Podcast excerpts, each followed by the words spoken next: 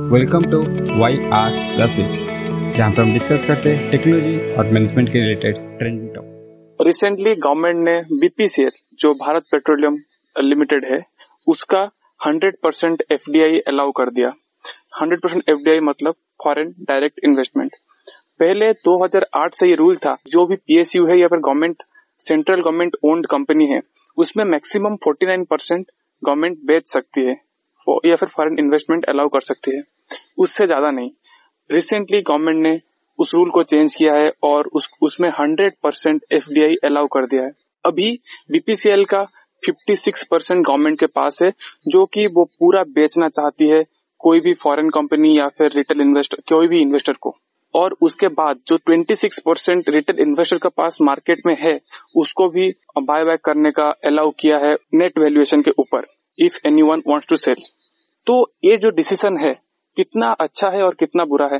क्योंकि BPCL India का सबसे बड़ा ऑयल रिफाइनरी कंपनी है, जो कि ऑयल एंड गैस रिफाइनरी में काम करती है। कितना अच्छा डिसीज़न है या कितना बुरा डिसीज़न है? क्या ये गवर्नमेंट का एक कोशिश है ऑयल एंड गैस से निकलने का?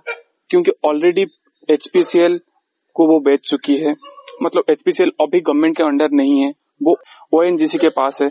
और बाकी बचा आईओसीएल जो कि अभी गवर्नमेंट के पास है। इस, इसने भी एफडीआई करने की कोशिश कर रही है।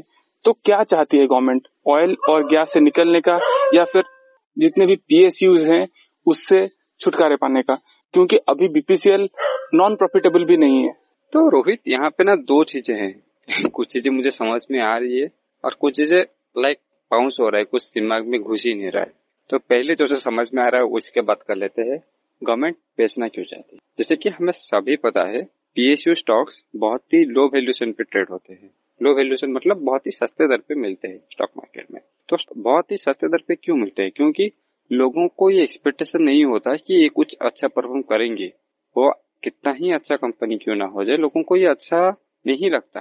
क्योंकि उनका मैनेजमेंट अच्छा नहीं होता। उनका गवर्निंग बड़ी अच्छा नहीं होता उसका, उसमें गवर्नमेंट का बहुत ज़्यादा इंटरफेरेंस रहता है।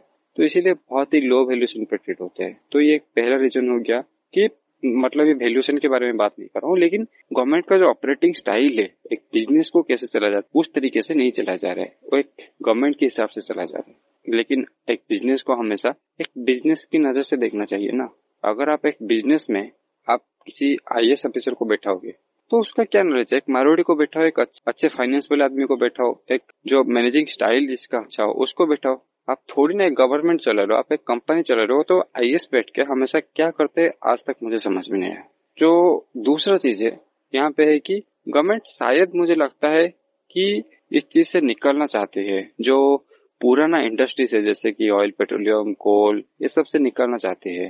वो मॉडर्न टेक्नोलॉजी जैसे आईटी ब्लॉकचेन ये सारी चीज़ों पे इनकी इंफ्रास्ट्रक्चर पे इन्वेस्ट करना चाहती है। शायद मैं सरप्राइज़ नहीं हूँ कि गवर्नमेंट अगर किसी बड़े बड़े स्टार्टअप में कुछ दिन के बाद शेयर लेने लग जाए, या फिर स्टार्टअप को बेक करना शुरू कर दे। तो इंडियन इंडस्ट्री के लिए भी बहुत एक अच्छा स्टेप हो सकता है, लेकिन इसी के साथ साथ गवर्नमेंट इस जो पुराने वाले कंपनी से, जैसे ऑयल पेट्रोलियम कोल इस सब कंपनी से भी अपना स्टेक बेच के पैसा रेज करना चाहती है। लेकिन जो चीज़ मेरे दिमाग में घुस नहीं रही या फिर बाउंस कर जा रही है, वो कि अगर गवर्नमेंट चाहती है कि इस चीज़ों को बेच के पैसा रेज करने का। तो गवर्नमेंट बहुत तरीके से कर सकती है। ये नहीं कि तो जो थर्ड पॉइंट है, वो कि जो गवर्नमेंट कंपनी से ये अच्छे से ऑपरेट नहीं करती जैसे कि हमने पहले दो पॉइंट में डिस्कस कर लिया।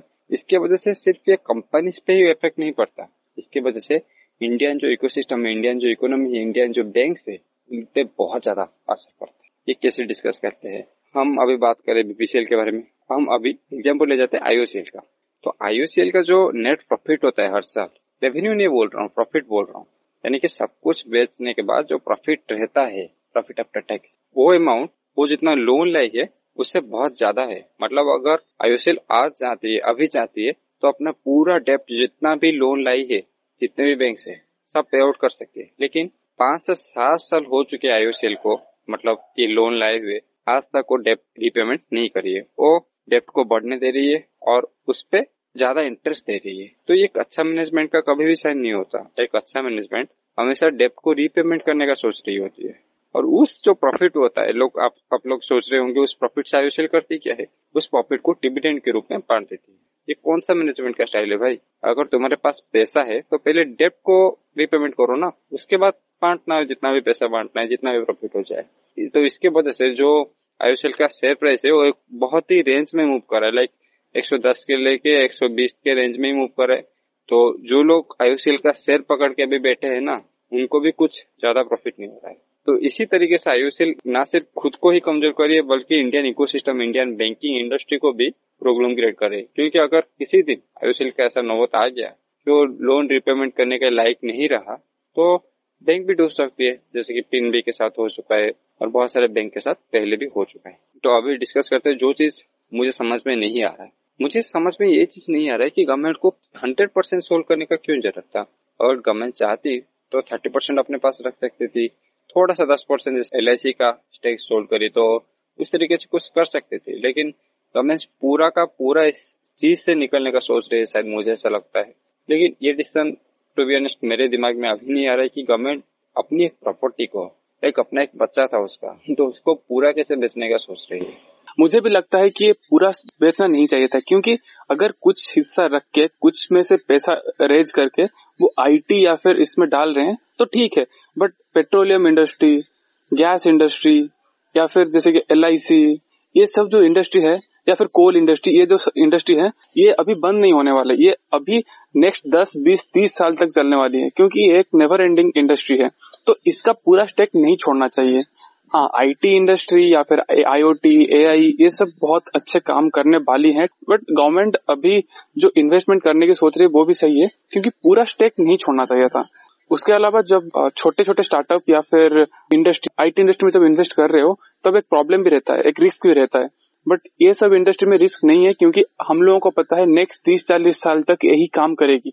और हाँ अगर करना ही है तो ग्रीन एनर्जी क्लीन एनर्जी इसके ऊपर भी इन्वेस्ट कर सकते हैं, क्योंकि ये नेक्स्ट चालीस पचास साल में बहुत ही आगे जाने वाली इंडस्ट्री है। तो देखते हैं गवर्नमेंट का ये डिसीज़न कितना अच्छा होता है, कितना खराब होता है। गवर्नमेंट का जुटा हुआ पैसा कैसे इस्तेमाल करते हैं, देखते हैं आगे के टाइम में। आज के लिए बस इतना ही। धन्यवाद।